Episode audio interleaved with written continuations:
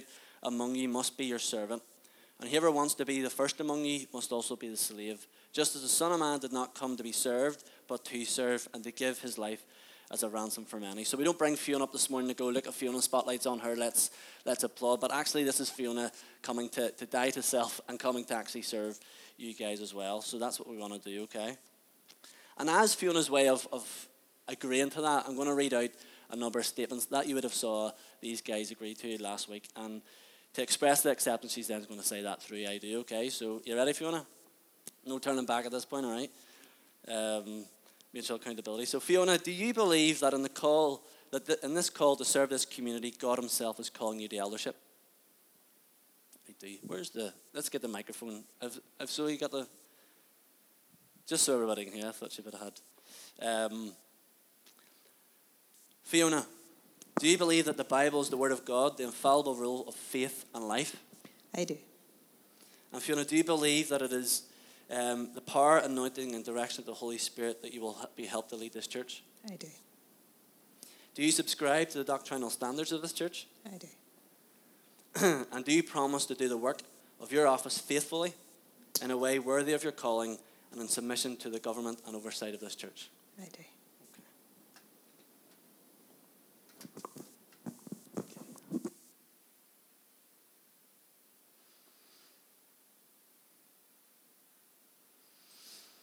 Father, I'll just lay hands on, okay? Yeah, Father, it is by your word that you believe, Fiona. It is by your spirit that you will equip her so that your church may grow and increase, but also, Father, that your name may be glorified. So we, worship, we anoint her to be an elder and overseer of your church.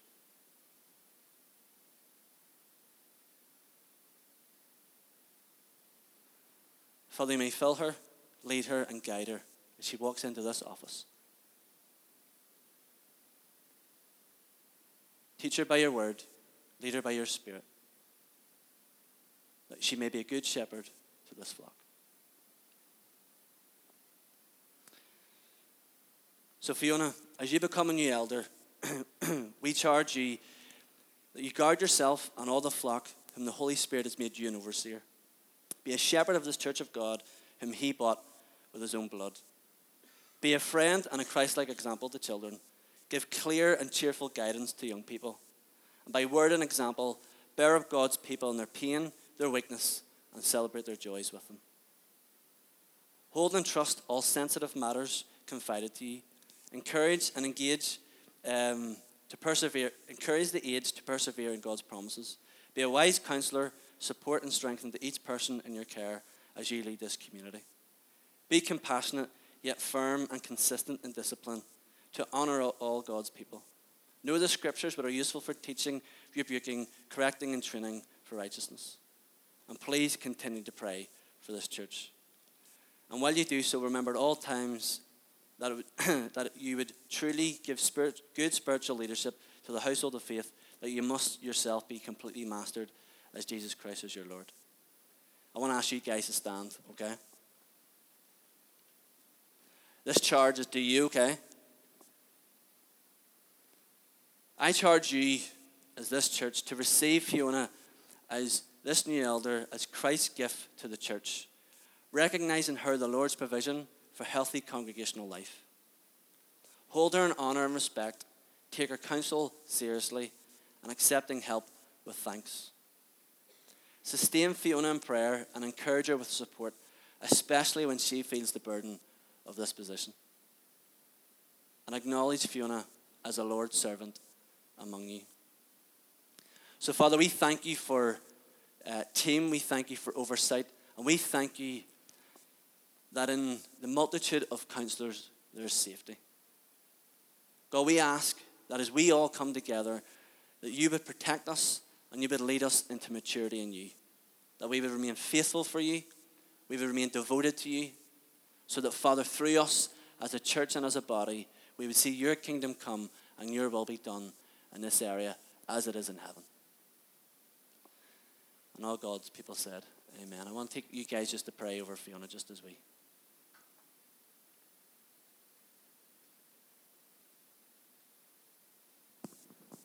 Yeah, Hannah, go first. I'm just going to throw you in.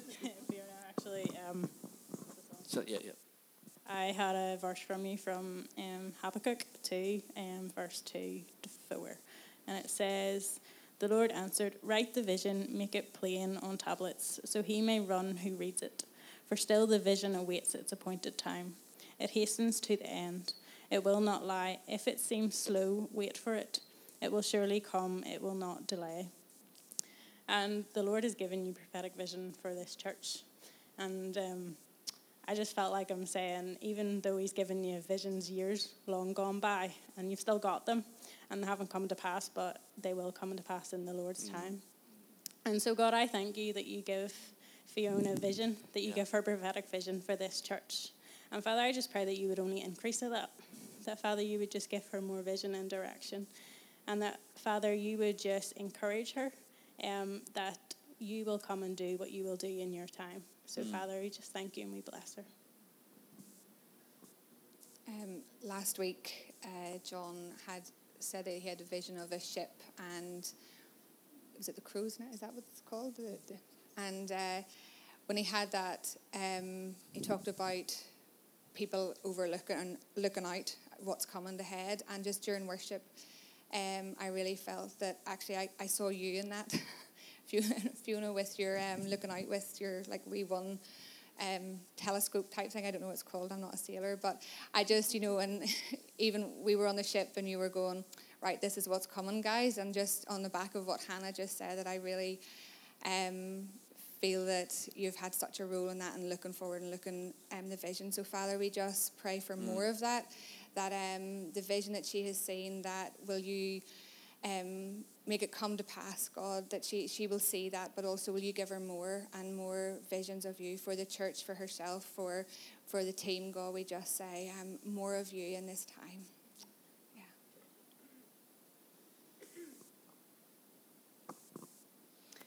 Yeah, God, I just thank you so much for Fiona. Um, I just thank you for her passion for her enthusiasm, for her drive, for her love for this church and for the people in mm. this church. And um, it's just so evident to see, Lord. And I just pray um, that you will just um, refresh her every time that she gives out, every time that she shows that love and that passion to the people of the, the church, Lord, that you will just build her up, Lord. I just pray, Lord, that you will um, lead, guide, and direct her, Lord, and just be so close um, as we lift her up in prayer.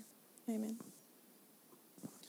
We got a wee chance to like uh, go to Rome actually this week, and there's that Acropolis thing up on the top of the site. I don't know, the skyline of Rome. Or not even, we're talking about Rome. Athens. wrong, completely, ah. com- completely wrong place. We know where he wishes he was. yeah, I know.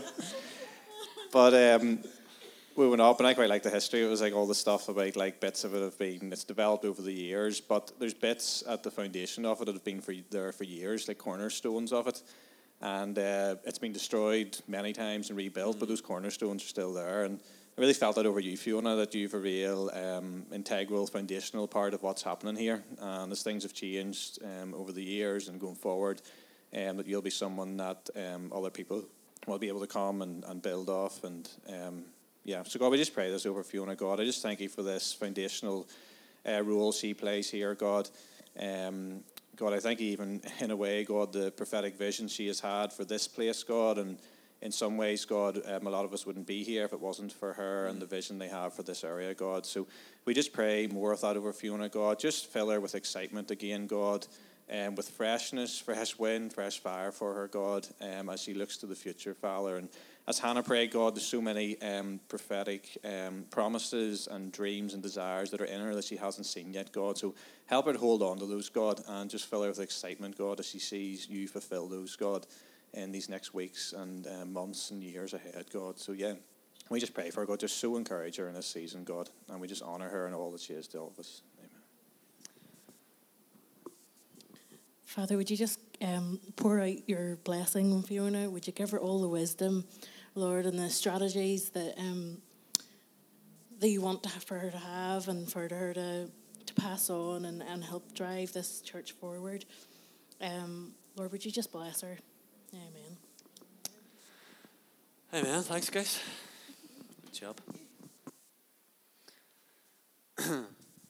yeah, it feels like that, one was a long time coming. Fiona, I feel like we've been having the conversation for a long time. And Fiona's been doing the work of an elder for um, a lot of you are already going, I mean, yeah, that's happening. But Fiona's been having conf- conversations and coffee with me, and I've been conf- you've been confiding in Fiona for a long time. So, um, no, that's that's always good.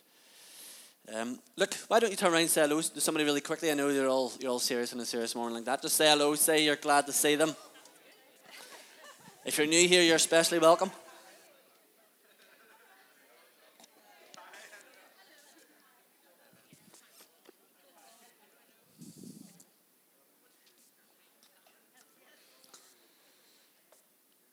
Well, look, we're going to continue on our series in Nehemiah.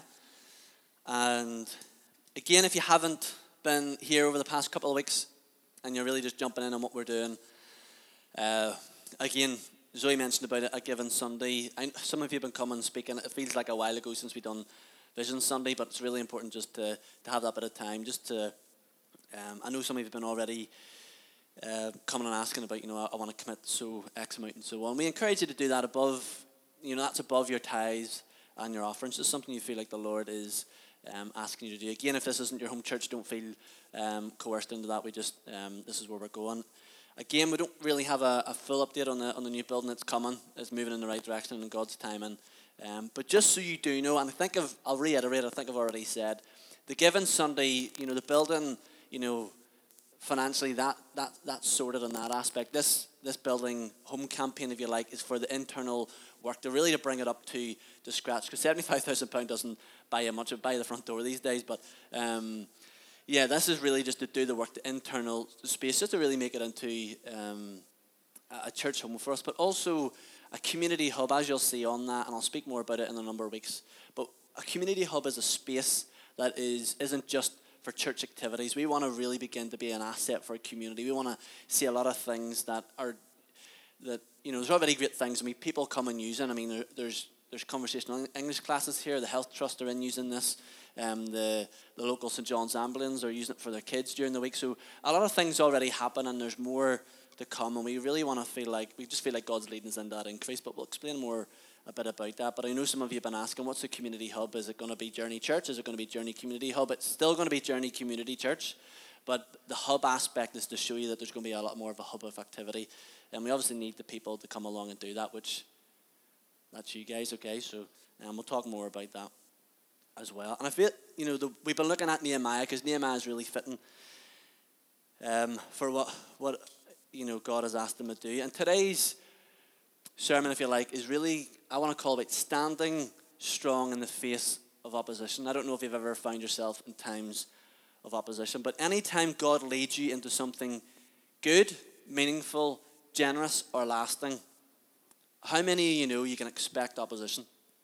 How many know you can expect obstacles and you also can expect resistance? I mean, it's throughout Scripture, it's throughout the biblical narrative, right? We see Adam and Eve had the serpent. We had Moses had Pharaoh. David had Goliath. Jesus did a lot of meaningful things. In fact, he had Herod, the Pharisees, Jewish leaders, Judas, Satan, demons, and us ourselves, right? And then we'll see in today that Nehemiah had two people called Sanballat and Tobiah, whether that's correctly pronounced. Now, again, if you're here and you're jumping in, Nehemiah was a, a cupbearer to the king Artaxerxes. Uh, he was a Persian king. But what we see is that Nehemiah was a normal guy, a normal Joe blog, who God had spoke to. He heard about his homeland, and all of a sudden, his heart broke for what broke God's heart. We then begin to see that Nehemiah travels a thousand miles. And what he begins to do is he attempts to inspire people to do what they thought was the impossible. Okay? Anybody here ever been given a God dream that has seemed impossible? Seems something that way beyond your reach or what society say you should do. And as the story goes on, we begin to see that Nehemiah and the people began to rebuild a lot of gates, okay? They rebuilt the sheep gate, the fish gate, the valley gate, the horse gate, the water gate, and the dung gate. Who here would like to work on the dung gate now? I know some of you farmers in here like we do that. You know, Hannah again. It wasn't in the sermon, but Hannah scrapes like dung like no. I mean, he sh- she shoes up the family. I mean, I, I went Christmas Day just to tell you a sidetrack. I was out, and God bless, but I wasn't really doing much. But Hannah was whizzing around. I was like, wow, you know, on a tractor scraping a lot of, you know. Anyways, just to give you humor. But as we begin to see people do this work, we see that they're not, they weren't masonries, they weren't carpenters, but in fact, they were goldsmiths, perfume makers, and merchants. I don't know if you've ever seen a perfume maker try to build a gate, right? But actually, that's what was happening in the story. Who here has ever, God has ever called you to do something that isn't your natural or experience? Can I just tell you something? Some of you are nodding. This here is debunks your excuse, okay? I'm not called, I, I'm not qualified in that, I'm not gifted in that. Well, God used perfume makers to build gates, okay? So, all you handy people here, when you're helping do work in a new building, see all the people go, oh, I can't do that. Just refer them back to, to Nehemiah, okay? And what we begin to see in the story is when the people of God who set about rebuilding the temple walls are making progress, they start to believe maybe we could actually do this. Maybe this is possible. Maybe what God has called us to do, what seems impossible, we're going to do it.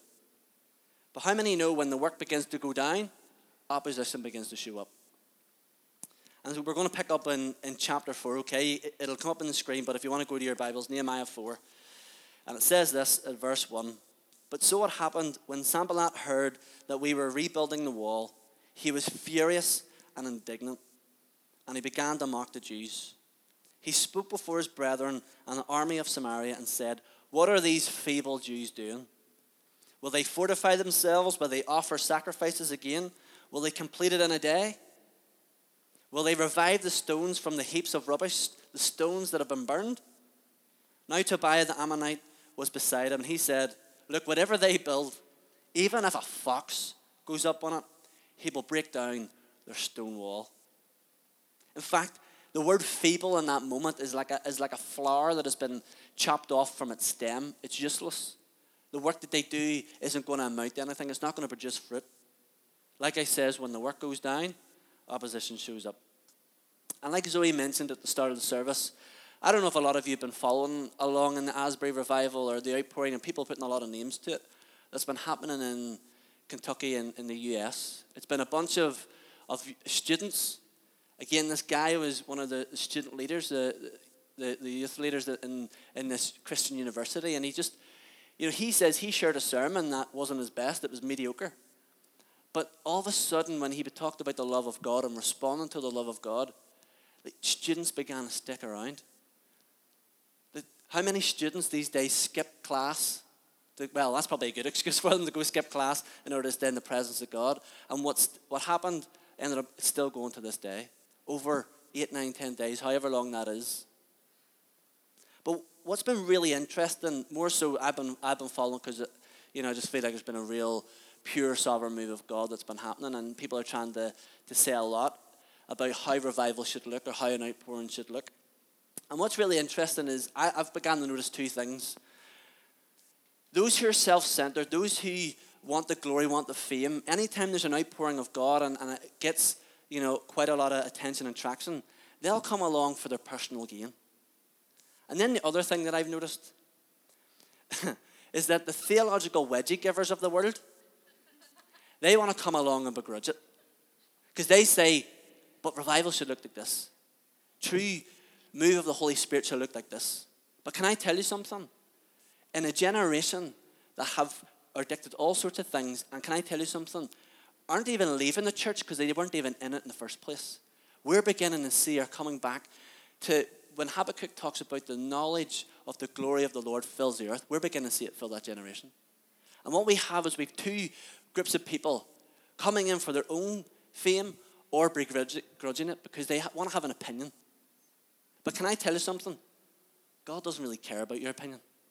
So when the move of God comes, what we do is we say, if it's a move of God, Something will happen, it will last, and let God do what He's doing. But can I tell you something? As Acts 15 begins to say, you can actually begin to get in the way of God. And I don't know about you, but I don't want to be doing that.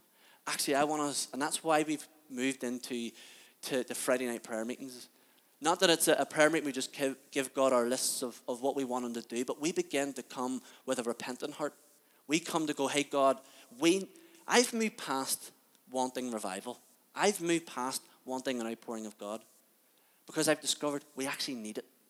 We need a conscious awareness of God to show up in this space where all of us begin to go, not my will, but yours, God. Where we begin to die to self, like Fiona was doing today. This isn't a public display of putting, you know, elders on a pedestal, but it's actually, hey, we come low, we come to serve, we come to allow God to do what He wants to do. And that's what we begin to see in an outpouring. But what's really interesting when an outpouring of God happens or when a move of God happens, there's always opposition. Now you may be thinking, that's distant from me. But maybe you're here back to church for the first time in a long time. But on the way here, you and your other half argued, or your kids wouldn't, you know, keep quiet, and you know, all of a sudden you're you're fighting in the car, and then you walk up the stairs, and you start to sing "I Raise an Hallelujah," and you feel like this was supposed to be a perfect Sunday. Or maybe you've jumped on to, you know, serve in a you know kids ministry. I know some of you have maybe served in kids ministry lately. You've got your session plan all sorted. You go, this is going to be a holy moment with the kids, and none of them listen to you. You're actually fighting with them, you're herding cats. I know some of you that's been for you. Or in fact, maybe you're here and you're going, oh, I'd love to plan for a holiday. You know, I want to get myself out of debt, and all of a sudden your car breaks or your washing machine goes, and you feel like, come on. When you feel like you're making progress, when you feel like we can do this, all of a sudden something happens. Or maybe you're here and over the past while, as we've been talking about, you know, what's God called you to do, what's He putting on your heart, what's He asking you to be obedient to, and you, you begin to tell a person, and they go, wise up. They'll be daft. You couldn't do that, and then you feel shut down. Remember, when you begin, don't be surprised that when you begin to step out for God, that opposition shows up. Because in fact, when you step out, it invites opposition. I'll put it like this, okay? Now, opposition means many things for different people. But Satan doesn't show up to those who are not a threat to the kingdom of God. Satan doesn't show up to those who are not a threat. Because I'll tell you this I know Satan means many things to different people in this room. But the word Satan means to be an obstructor. Obstructor to what? To love.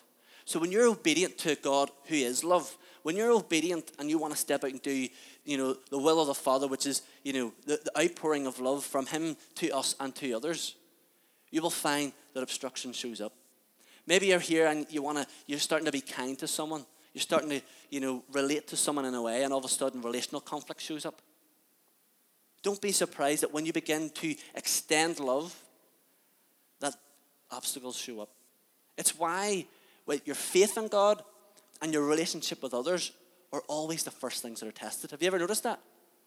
If you think about it, if you boil down to the frustrations of your life, it's your faith and obedience to Jesus and your, your relationship with others are the things that get fragmented and tested the most.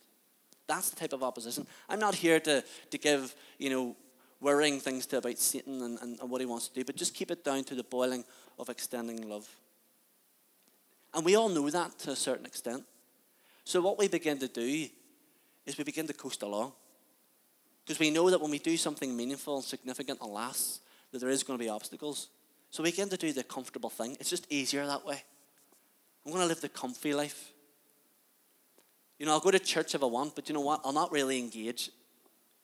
I'll not really pray. I'll not really, you know, give financially. I'll not really care about the people who are sitting next to me. I'll not really you know, give myself to this community because, you know what? That's why I know it'll get tough. We do enough to make us feel good. But really, if we look at it, we don't do enough or give enough to make a difference. I'm not talking about getting into legalism and on a spiritual treadmill, but it really is about we hold back because we don't want to give ourselves to others, and that makes a significant difference in their lives. The scripture, it says it's better to give than it is to receive. So we just coast along. Or we don't give to the place if it hurts because we want to save for a rainy day.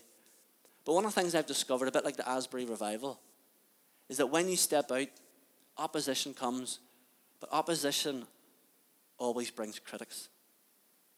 Right? Now you're thinking, well, how do I how do I deal with the critics? How do I respond to the haters, to the naysayers, to the people that bring doubt? Some of you are laughing because Taylor Swift's going through your head, right? How do we respond? What do we do? Because we know that already. I'm not telling you something new. Well, see, most of the time, you don't do anything. Anybody here like a good social media argument? There was some, I found my, what was that? No. Ah, there we go. We'll not open the support group right now, right? How many of us like to defend? Anybody? I found myself wanting to be a, a keyboard defender for what's going on across the water. Where all you wedgie givers go away.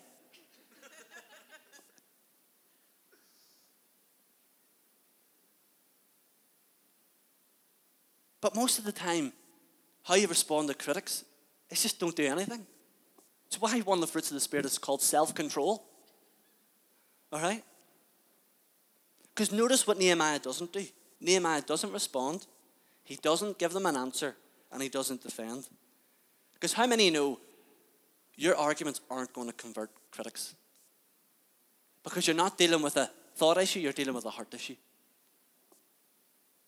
In fact, your argument is only ever going to fuel them.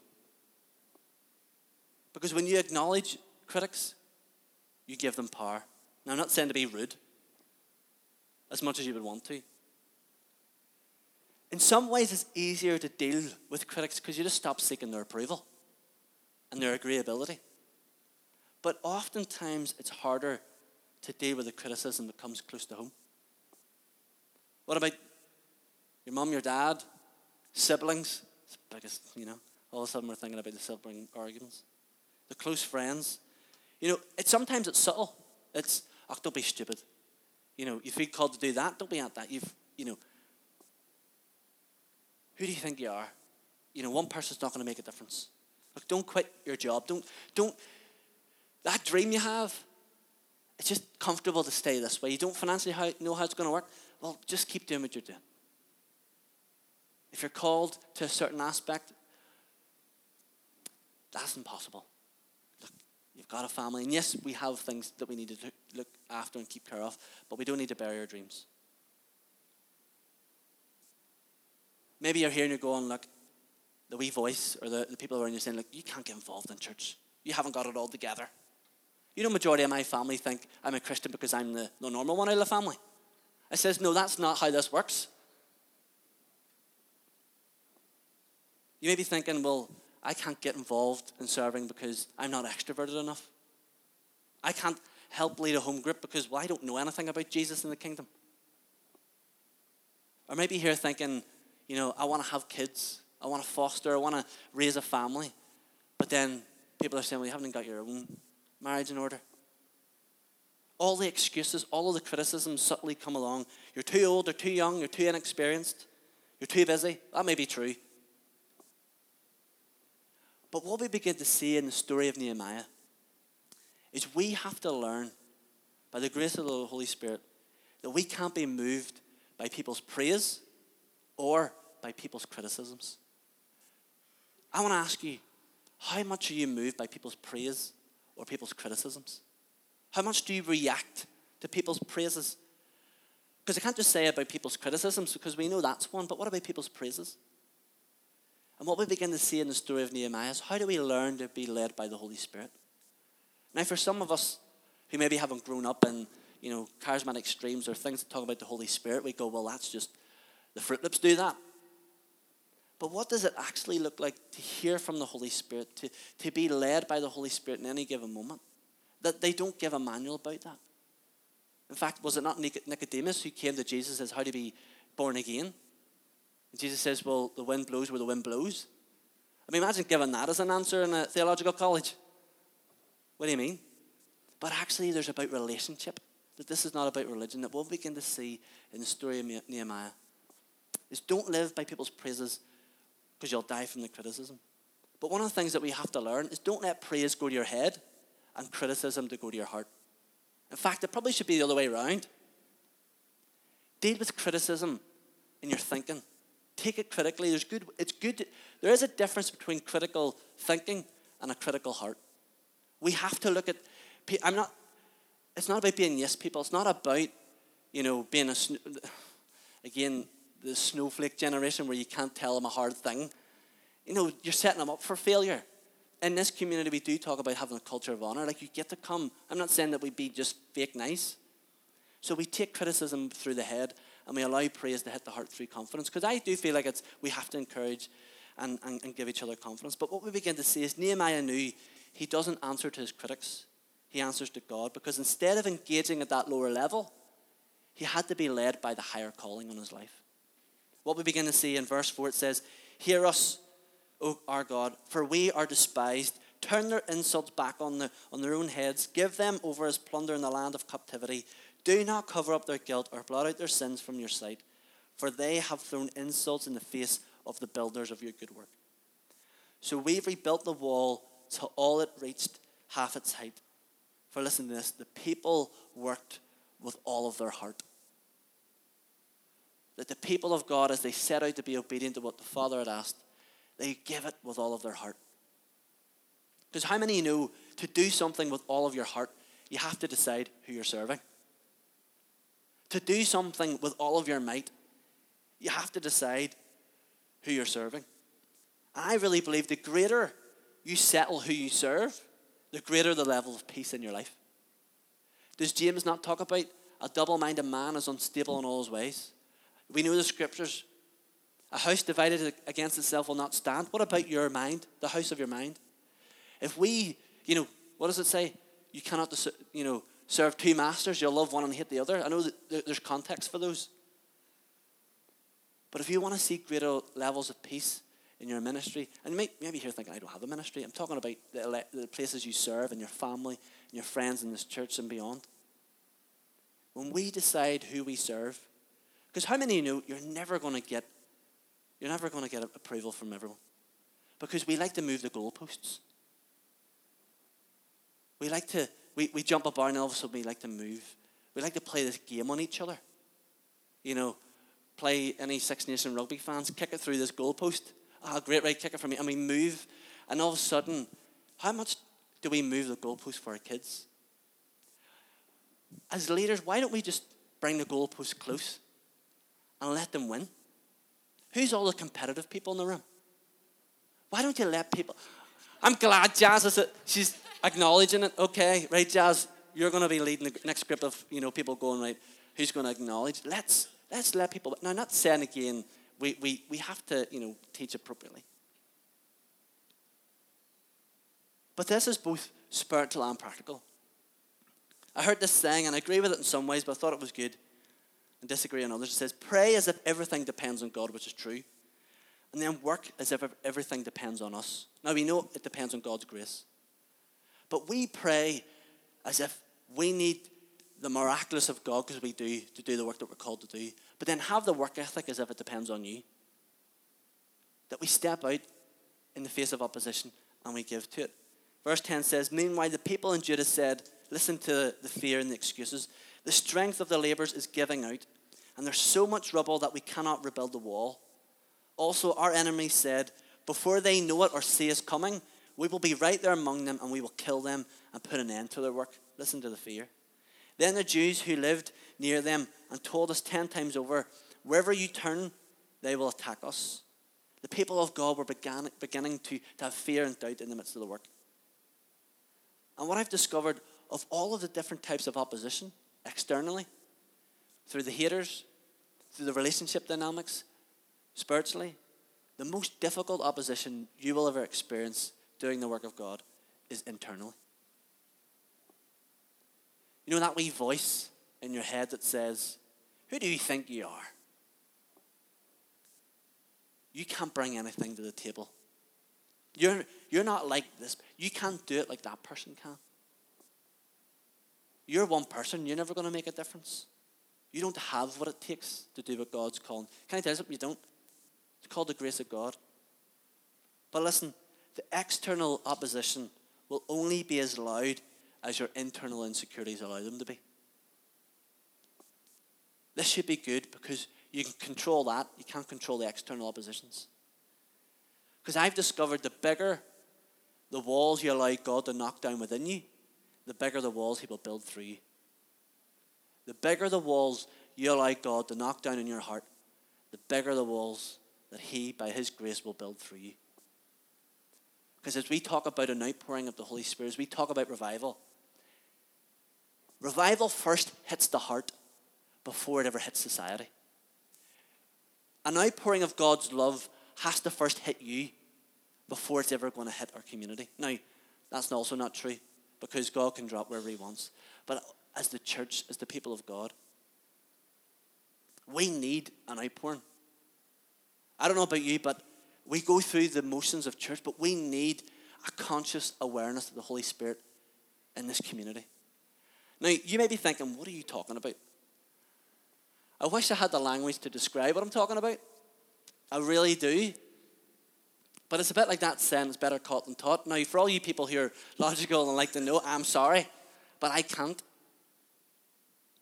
It's why the scripture talks about the laying on of hands. It's about, you know, we want to get everything, and there are programs and there are things that, you know, we learn online. But can I tell you something? You can never, ever substitute relationship, community, and impartation of the Holy Spirit all online.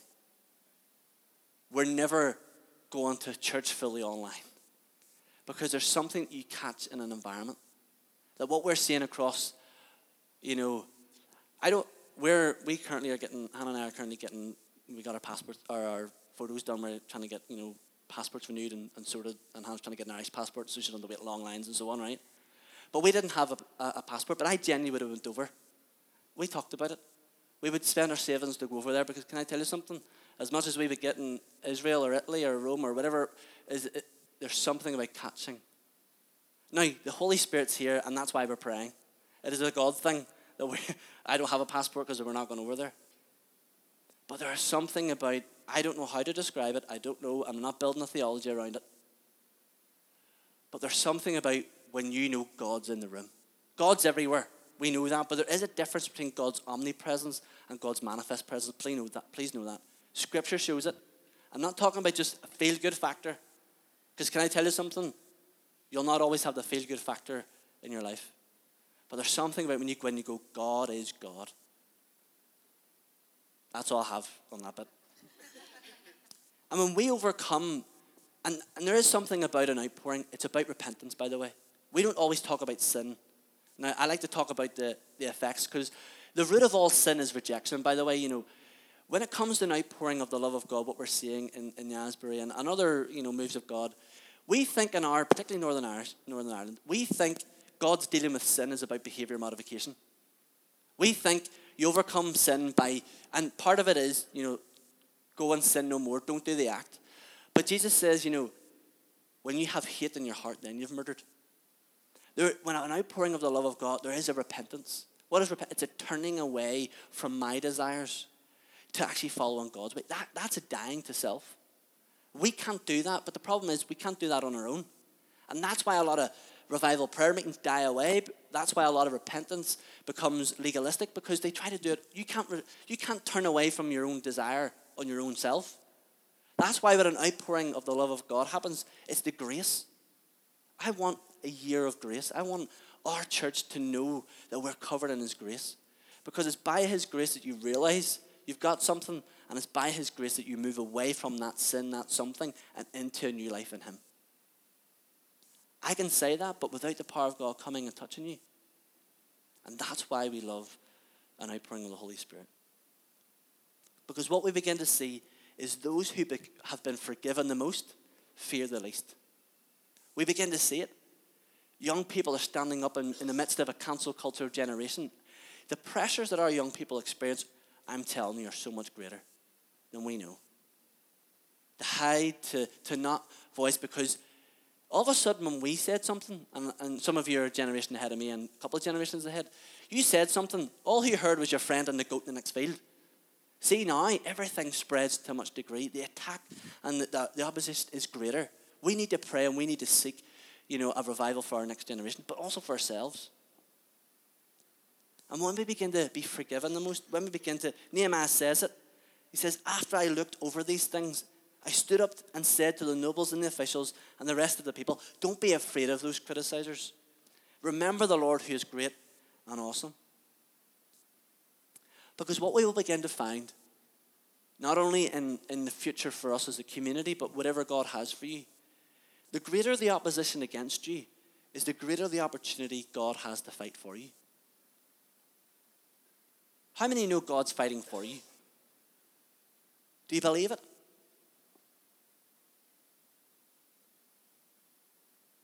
Nehemiah says, Don't be afraid of them. Remember the Lord who is great and awesome. And fight for your families, your sons and your daughters and your wives. you know, keyboard warriors and all sorts of things, everyone knows what they're against these days, but they don't really know what they're for. You know, I see pages dedicated to church movements that are like, you know, po- their most post is what they're against, not what they're for. Nehemiah discovered something when he said, Don't be afraid of them. Instead, fight for your families. We have to know as a church what we're building. We're building, you know, when you build family, when you build church, that's worth fighting for, but also God backs that stuff up. Do you believe that God will give you grace to raise your family? To protect your family, to bless your family? Do you believe that when you do the work to build God's church and his kingdom, that he will pour out and back you in that? That when you feel God is leading you into something that lines up with a lifestyle for him, that he will back you up with his grace?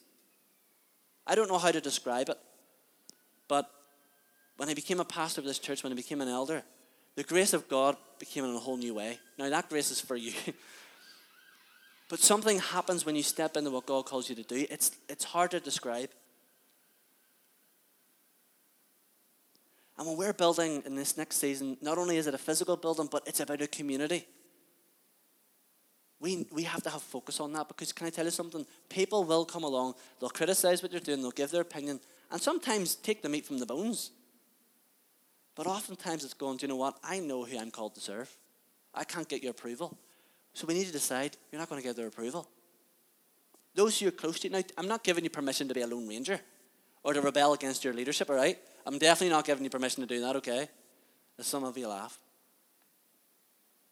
But an outpouring of the, the presence of God is, lo- is God's grace and it's His love.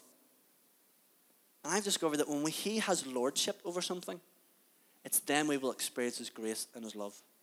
Because we don't build with our own strength, but we build with grace. Look, Bex, why don't you come back up? And why don't you guys stand?